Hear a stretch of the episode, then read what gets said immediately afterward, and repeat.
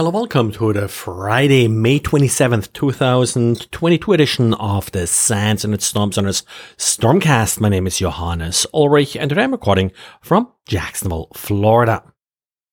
A couple days ago, Xavier talked about how ZIP bombs and malware can be used in order uh, to allow a malware to enter networks by essentially making sure the uncompressed file is large enough that anti-malware won't look at it. Of course, once you have the uncompressed file, you still have to deal with basically all the garbage data that's in the file after you uncompressed it. And Didier now has a little trick for you how you're able to remove that garbage data. In particular, if there is still a authenticode digital signature in the end that you would like to preserve. So what you end up with is the executable, then a bunch of garbage, meaning nulls usually, basically empty data, and then the signature. So we would like to remove the nulls and just uh, move the signature back to the end of the executable and uh, Didier walks you through some scripts and how to essentially uh, do this. And Horizon 3 AI, as promised, did yesterday release an exploit for CVE 2022-22972, the VMware authentication bypass vulnerability. And with that exploit, they also released a blog showing the root cause of the vulnerability, which actually is relatively simple. When you are logging in uh, to a system that uses uh, Workspace ONE or like uh, vRealize is what uh, they used here at Horizon 3 AI. Your browser is sending a request to an authentication endpoint. The trick here is that, of course, with that request, you're also sending a host header, which typically, of course, would be the host name of that endpoint. But if you are altering the host header and inserting a different host name here, then the authentication server will actually connect back to that host name and basically let that host name do the authentication. As long as a 200 status is being returned, then you are logged in. The exploit, as a result, sort of has these two parts. Uh, first of all, to send the request with the right data to the authentication endpoint, and then a little web server that will just respond to the request that's coming back and authenticate the user. So in other words, don't patch now, patch yesterday or last week. If you're patching now, it may already be too late. And researchers at Eclypsium did take a closer look at Quanta servers, in particular the QuantaGrid D52B rack mount server, but likely what they found is true for other models as well. The problem here is that these servers are vulnerable to a relatively old BMC vulnerability.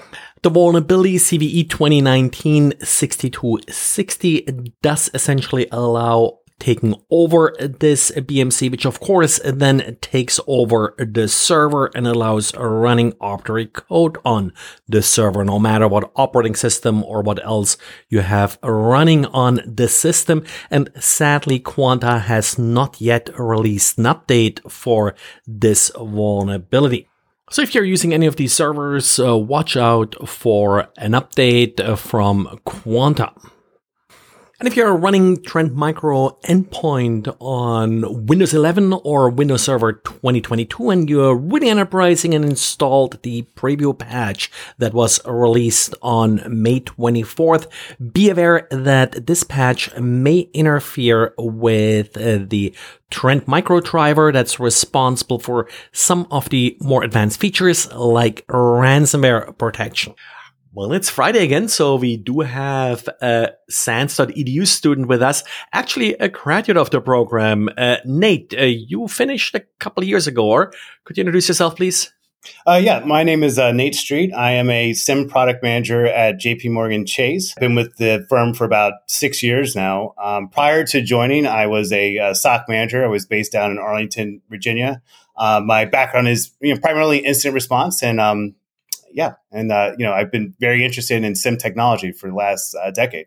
The views expressed here are my own and do not represent those of my employer, uh, JP Morgan Chase. We do not currently use this proof of concept method within the firm. Of course, the project we're going to talk about here is based on your Sanson Sensor.edu research that you did uh, two, three years ago, I think it was.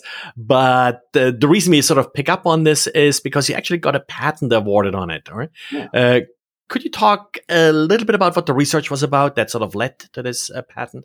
Yeah, yeah. So, uh, you know, the, the research paper was focused on uh, determining the value of a log. And, you know, primarily for the purposes of incident response. Anyone who's been in a SOC environment and seen all the data that's being sent to the SIEM, uh, there's usually uh, a lot of data there that that isn't relevant. It's not actionable. Uh, a lot of times there's a disconnect between, you know, what uh, SIEM engineers might think is v- relevant for an analyst to see and what an analyst actually needs in order to perform incident response. And so the proof of concept tool was really focused on arriving at a quantitative value for uh, each log that you send to the SIEM.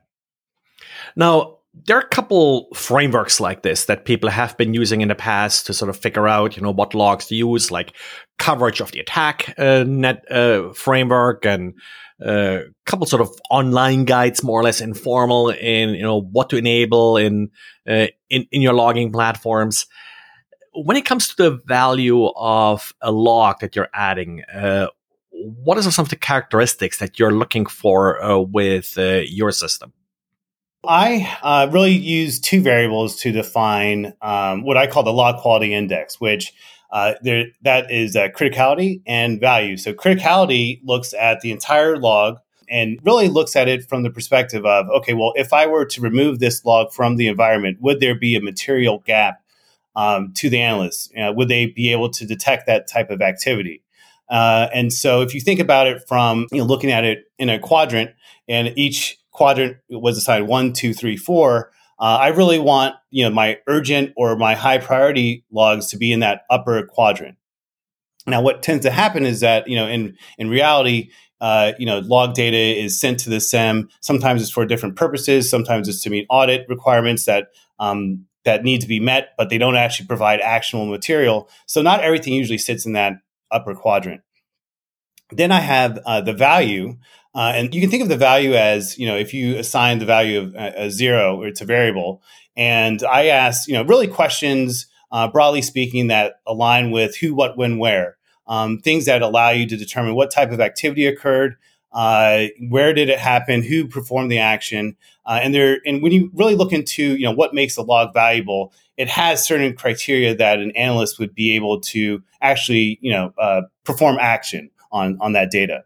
And so you know a lot of times you'll have logs that don't have any sort of really actionable uh, data, and so the, really the goal behind the proof of concept was determine uh, which logs are valuable and which ones are not of course, there's also a cost in importing too many logs in your SIEM, like you know, it slows down and such.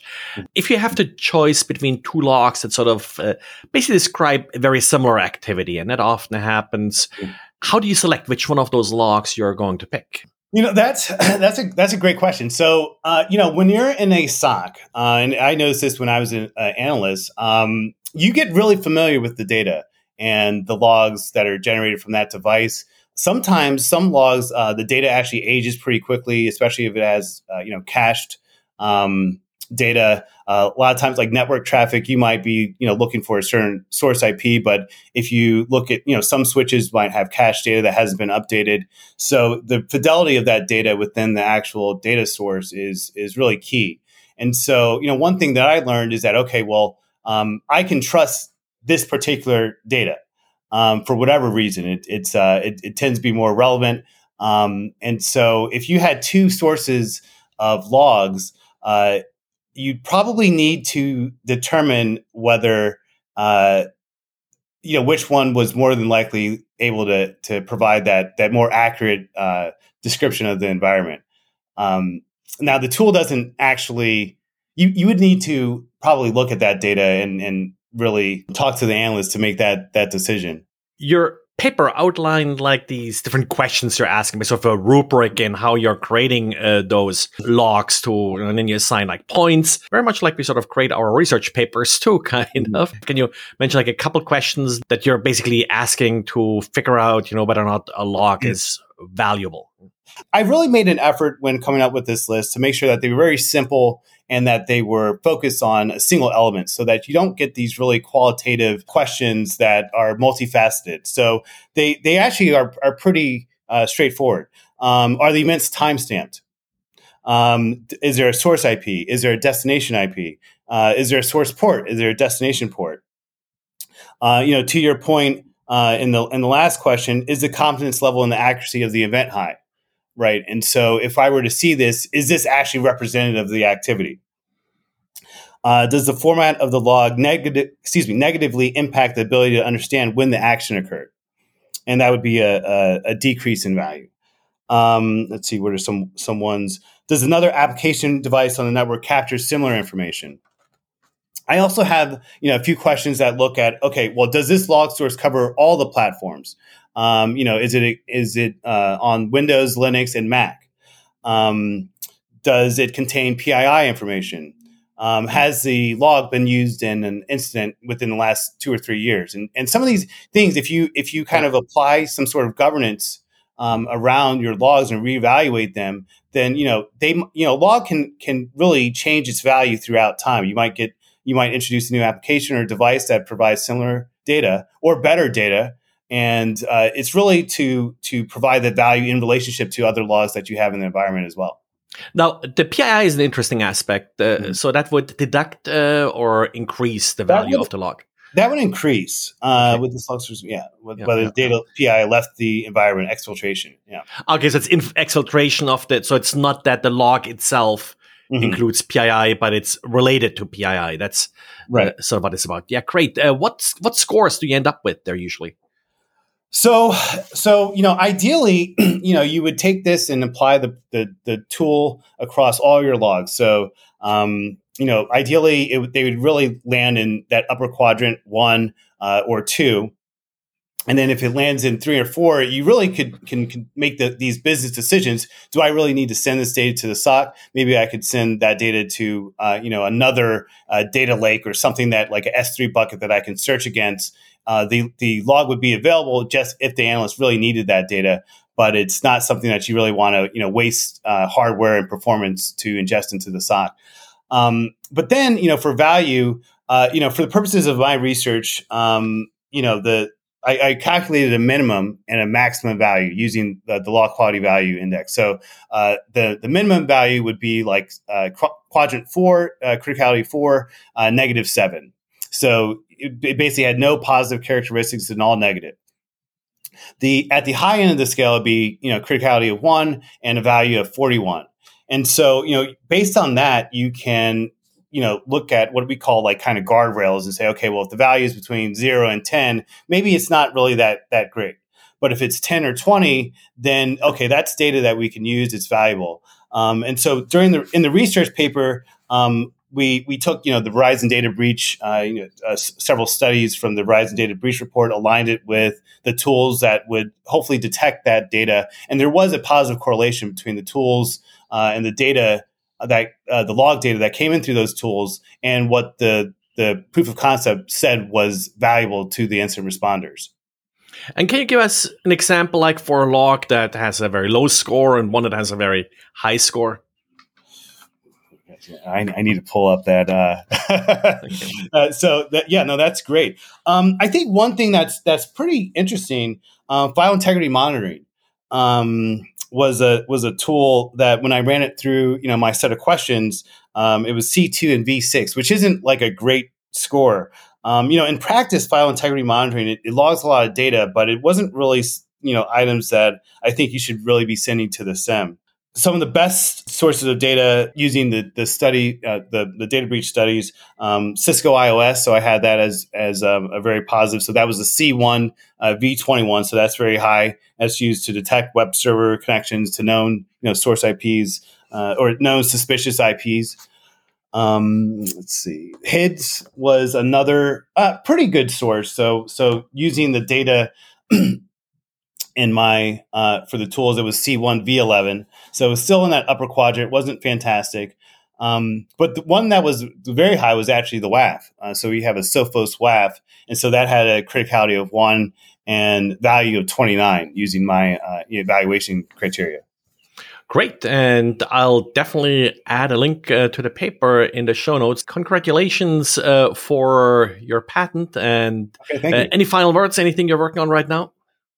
Oh, uh, you know, honest. Well, thank you for you know inviting me on the show. Um, I, I really encourage people, you know, if they take a look at the paper, to, to email me. Uh, my email address is natestreet at gmail.com if you have any ideas. Um, I, I, love talking about that. Um, SANS was, you know, Technology Institute was a great experience. I'm very happy that I, I attended it uh, for my under, for my graduate uh, program. Well, and that's it for today. Thanks again for listening and talk to you again on Tuesday. Monday, there will be no podcast because of Memorial Day.